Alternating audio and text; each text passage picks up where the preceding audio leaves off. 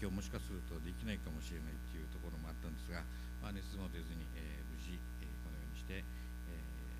またメッセージを取り継がせていただけることを感謝したいと思います。はい、それでは、えー、今年の標語に沿って今日は2本目の柱、えー、経済の充実体験というところで、えー、列王記17章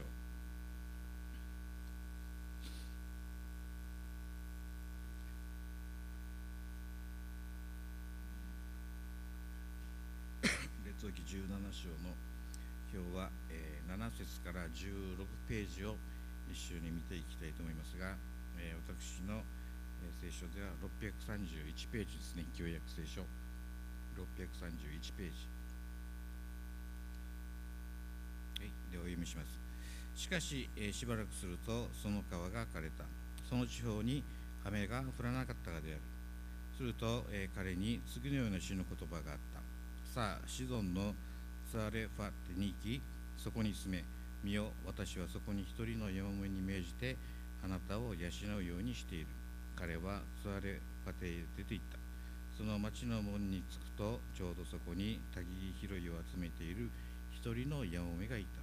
そこでエリアは彼女に声をかけていった。水差しにほんの少しの水を持ってきて私に飲ませてください。彼女が取りに行こうとするとエリアは彼女を呼んでいった。一口のパンも持ってきてください。彼女は答えた。あなたの神主は生きておられます。私には焼いたパンはありません。ただ紙の中に一握りの粉と粒の中にほんの少しの油があるだけです。ご覧の通り23本の焚き木を集め帰っていって私と息子のためにそれを調理しそれを食べて死のうとしているのです。エリアは彼女に言った。恐れてはいけません。言ってあなたが言ったようにしなさい。しかしまず私のためにそれで小さなパン菓子を作り私のところに持ってきなさい。その後であなたとあなたの子供のために作りなさい。イスラエルの神主がこう言われるからです。主が地の上に網を降らせる日までその亀の粉は尽きずその壺の油はなくならない。彼女は言ってエリアの言葉の通りにした。彼女と彼および彼女の家族も長い間それを食べた。エリアを通して言われた死の言葉の通り亀の粉は尽きず壺の油はなくならなかった。はいここで尽きることのない神の恵みというのを一緒に考えていきたいと思いますが え、年明けでスーパーで、まあ、いつも買っていたこのお菓子やビスケットチョコを買ってびっくりしたんですけども、えー、今まで100円だったのが130円に上がっていたりこのインスタンインスタントのラーメンも 5, 5パックが398円で書いていたのが538円に上がっていたりとこの物価のが上昇しているのがこの肌で感じられましてこの政治の世界では国民が物価上昇で悲鳴を上げているのに、えー、政治家の給料を上げましてや、えー、別別別金でお金を、えー、貯められていたと。このバブルの時は、えー、給与が年々上がるのが通常ですけれども今ではこの物価高騰で、えー、なかなか上げられない企業もあるかと思いますがもう食べ物も買えないですと、えー、嘆く人たちもいる。しかし今日はこの明日生きて生きていけないヤモメとその息子に起こった、えー、神の技を一緒に考えてみたいと思いますが、7節から、え、7節を見ると しかししばらくするとその川が枯れた。その地方に雨が降らなかったからである。前回一節で、えー、ここ数年の間梅雨も降りず雨も降らない、えー飢饉が起こると、え神からの言葉を受けてヨルダン川の東にある、えケリテ川のほとりに身を隠すように、えエリアは言われそこに住みました。ここで神様はカラスにそこであなたを養うようにと命じたとありますが8節を見るとすると、え彼に次のような詩の言葉があった。9節。さあシドンにツアレファテに行きそこに住め。見よ私はそこに一人の山上に命じてあなたを養うようにしていると。でここに一つの疑問が生じますが、えー、神は神はエリアを生かすためになぜこのカラスとヤモメを用いられたのかっていうのを考えてみたいときにこのカラスは、えー、聖書では忌み嫌われた鳥であり今もあのゴミ箱を漁っている、えー、カラスですから今も当然忌み嫌われているものですけどもこのヤモメは貧しいものの代表です。そのようなものに養われることを通してエリアを、まあ、真の預言者とするためであったと思われます。預言者は、え、神の、言葉の単なる伝達者ではなくその、え、言葉を生きるものです。この死は生きておられる。その信仰は経験から、え、生まれます。御言葉を生きるためにはカラスに養われ、え、ヤモメに養われるというある意味で、え、人間の知恵を超える経験をして自分の力ではなく神によって生かされていることが知る必要があったのだと思います。このエリアはカラスによって神に養われている体験をしました。今度は一人のヤモメに命じてあなたをあなたを養うようにしていると。エリアは、シドンのツアレファテに行くように命じられました、まあ、当時の、イスラエルは北王国イスラエルと南王国ユダに分裂していました。で北王国の王はアハブという人なんですけども今見た16章の、え17章の前の16章列王記第1の16章の30から33節を見てみたいと思いますけれども。えー、オムリの子アハブは彼以前の誰よりも死の、え、目の身に悪であることを行った。彼にとっては、えー、ネバデアの子ヤロブ,、えー、ヤロブアムの罪のうちを歩むことは軽いことであった。それどころか彼はシドン人の王、えー、エテバールエテバールの娘イゼベルを妻とし、えー、行ってバールに仕えそれを拝んだ。さらに彼はサマリアに建てたバールの神殿にバールのために祭壇を築いた。アハブはアシュラ像アシュラ像も作った。こうしてアハブは彼以前のイスラエルのすべての王たちにも増してますますイスラエルの神死の怒りを引き起こすようなことを行ったとありますけども。ここに出てくる、えー、アハブの奥さんのイゼベルもこのバリバリのこの異教礼拝者でした。アハブはこのイゼベルの影響で北王国に、えー、異教礼拝を広めそればかりか、えー、誠の信仰者たちを、えー、虐殺していました。そんな時に神様によって立たされた、えー、預言者の一人がエリアなのです。エリアはそんな異教の知恵と神によって導かれました。そこにいる一人のやもめにあなたを養うようにしている。彼は、えーツアレファテへ出て行ってその町の門に着くと10節ですがちょうどそこに焚き木を拾い集めている一人のヤモメがいた。そこでエリアは彼女に声をかけていった。水差しにほんの少しの水を持ってきて私に飲ませてくださいと。神様はエリアにヤモメに命じてあなたを養うようにしているとおっしゃいました。このエリアはこの神からの言葉を受けた時に名前や、え、顔すらわ、えー、からないのです。でも神様が用意されている時は私たちに、え、想像もつかないのです。ちょうどそこにというふうに焚き木を拾い集めている一人の山もえがいたということです。こ,、えー、このちょうどというこのことがこの神様の不思議な、え導きがあるかと思います昔私が姫路市へ出稼ぎに行っていた頃ですけども、まあ、16年間、え出稼ぎに出て行ってて、えー、ここにも不思議な導きがありました。初めての地で、えー、どこの教会に、まあ、行けばよいのかと迷ってしま,、え、しまうんでしまっていたんですけど、まあ、この姫路へ行った時に、えー寮はこの民間のアパートで借り上げされていましたけどももちろん、ね、お部屋もきれいに清掃されているわけですが、まあ、到着して、まあ、荷物を整理し、まあ、台所の、えー、流しの下の引き出しから1枚だけ置かれてあった教会のトラクトが残っていたのです。これが普通のチラシではなくたった1枚だけの教会のトラクトでした。そこで私は神様はその教会に行くように導かれていると確信し、えー、行きましたけどもちょうどそこへ立ったのです。そこでエリアはやもめにお願いしました。ほんの少しの水を持ってきてくださいと。11節12節を見ると彼女が取りに行こうとするとエリアは彼女を呼んでいった。一口のパンも持ってきてくださいと。またその時にエリアはそのやもめの経済状況を何も知らなかったのです。12節を見ると彼女は答えた。あなたの神主は生きておられます。私には焼いたパンはありません。ただ亀の中に一握り一握りの粉と壺の中にほんの少しの、え、油があるだけです。ご覧の通り23本の焚き木を集め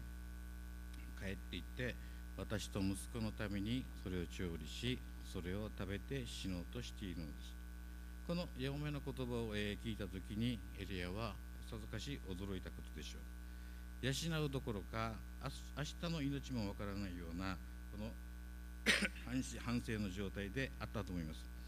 この一節でエリアはここ数年の間水も降りず雨も降らないと言いました。このことによって干ばつと飢饉がこの地にも及んでいたと思います。ヤモメの食料は底をつき今手の中に残っている一握りの粉とほんの少し残った油だけ。それを食べて死のうとしているのです。これで本当に、え、最後の蓄え夫にも先立たれ希望を失い残ったのは自分とたった一人の息子だけ。この子だけは生き延びてほしいという親の願いはあったと思いますが現状を見るとほんのこれだけだったのです。けれども現,、実的に見て,、え見てこの目の中に映る光景は一握りの粉と粒の中にはほんの少しの油があるだけなのです。でも今ある現状をエリアに伝える前にこのヤモメはあなたの神主は生きておられますと宣言しているのです。この地はバールの神に仕えている地です。おそらくこのヤモメもバールを拝んでいたと思いますがでもあなたの神主は生きておられます。それは彼女がエリアを神の預言者だと理解していたからだと思います。あなたの神主は生きておられます。この言葉に彼女の信仰が表されているかと思います。その時に神様の素晴らしい見業がなされたのです。別の神を拝んでいたとしてももしこの出会った神が本物であると宣言した時に神の御業がなされるんです。ですから私たちも明日食べるものがなくて思い悩む時主は生きておられる。この言葉によって歩んでいく人生でありたいと思います。13節を見るとエリアは彼女に言った。恐れてはいけません。言ってあなたが言ったようにしなさい。しかしまず私のためにそれで小さなパン菓子を作り私のところに持ってきなさい。その後であなたとあなたの子供のために作りなさい。エリアはこの彼女の生きていく中で残っている全てを聞きました。残ったものを料理してそれを、えー、食べて死のうとしているのですとヤモメはここで自分の余命宣言をしていますけれどもしかしエリアは彼女に恐れてはいけません。あなたが言ったようにしなさい。しかしまず私のところに持ってきなさいと言っているんです。これを、読むとなんとなく、なんとこのひどい預言者なんだろうかと思ってしまうかと思いますがでもエリアは神様からの約束を受けていました。そして確信もありました。14節を見るとイスラエルの神主がこう言われるからです。主が地の上に雨を降らせる日までその亀の粉は尽きずその粒の油はなくならない。この、えー、神からの約束の言葉をエリアは握って大胆にヤモメに伝えました。でもエリアの心の中で祈りはあったと思います。ほんの一握りの粉とほんの少しの油。この現実を見た時にエリアは祈られず、祈らずにはおれなかったと思います。父よどうかこの家族を憐れんでください。この家族を見捨てないでくださいと。どうかあなたの恵みによって祝福してくださいと祈ったのではないかと思います。どうかこの祈りに応えてくださいと必死になったと思います。エリアが告げた言葉はまず私のためにそれで小さなパン菓子を作り私のところに持ってきなさいという言葉でした。普通で考えるの,、えー、考えるのであれば逆だと思います。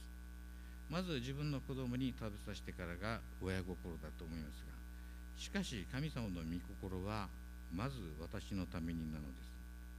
同じように、自分のせ、えー、生活がしっかりできてから捧げますになるというふうなことも言うかもしれません。でその時に神様を二の次にしている。その後にちゃんと信仰生活をしますからという人が多いのも現実だと思います。しかし聖書は初めから終わりまで神様が第一と教えているのです。マタイの福音書6章の33と34節を一緒に見ましょう。先ほどの賛美でもありましたがマタイの福音書6章の33と34節。はいお読みします。まず神の国と神の義を求めなさい。そうすればこれらのものはすべてそれに加えて与えられます。ですから明日のことまで心配しなくてよいのです。明日のことは明日が心配します。苦労はその日のその日その日に十分ありますと。神様はいつも信仰者にこの優先順位を教えられているかと思います。この創世記の一章一節では初めに神が天と地を創造されたとありますし、えー、初めに、えー、神が私たちに命を与えられ初めに神が私たちを愛してくださったのです。初めに神様がおられなければ私たちの人生は虚しいものだと思います。初めに神がおられるから私たちには生きる目的があり生きる希望があるのです。ここに信仰を持って差し出す時に神様は働かれるのです。主が地の上に雨を降らせる日までその亀の粉は尽きずその壺の油はなくならない。私たちも神様に試される時があるかもしれません。まず私のためにとその言葉をいただいたらチャレンジしてみるべきだと思います。あのエリアの時代にだけ生きていた神ではなく主は今も生きておられる神です。今年の2つ目の柱はこの経済の充実再建ということで挙げさせていただきましたがこのヤモメのようにその亀の粉は尽きずその壺の油はなくならない。そのような、え、体験できる1年でありたいと思います。で最後に15節16節。彼女は言ってエリアの言葉の通りにした。彼女と彼および彼女の家族も長い間それを食べた。や,、えー、やもめはエリアの理不尽な言葉を聞いて文句を言わずその言葉に従い最後,、えー、最後の材料でパンを作りエリアに食べさせました。彼女は言ってエリアの言葉の通りにしたと書いてありますがそれは彼女がエリアを神の預言者だと理解していたからだと思います。あなたの神主は生きておられます。この言葉に彼女の信仰が表されているかと思いますがその時に神様の素晴らしい見業がなされたのです。16でエリアを通して言われた主の言葉の通り亀の粉は尽きず壺の油はなくならなかった。ここに信仰の勝利が起こったのです。神様の御言葉に聞き従う時に私たちの人生の中に大逆大逆転勝利が起こるのです。そしてここに神様の大きな祝福があるのです。このヤモメは明日生きていけるかわからない状況で一握りの粉と少しの油を神の前に差し出しました。私たちの信仰生活の中で考えた時に多くある中から一握りのものを神に差して差し出していないかどうかっていうのを考えるべきであるかもしれません。でもこのやもめは生きていくすべすべてを捧げたのです。その信仰を神は見ておられました。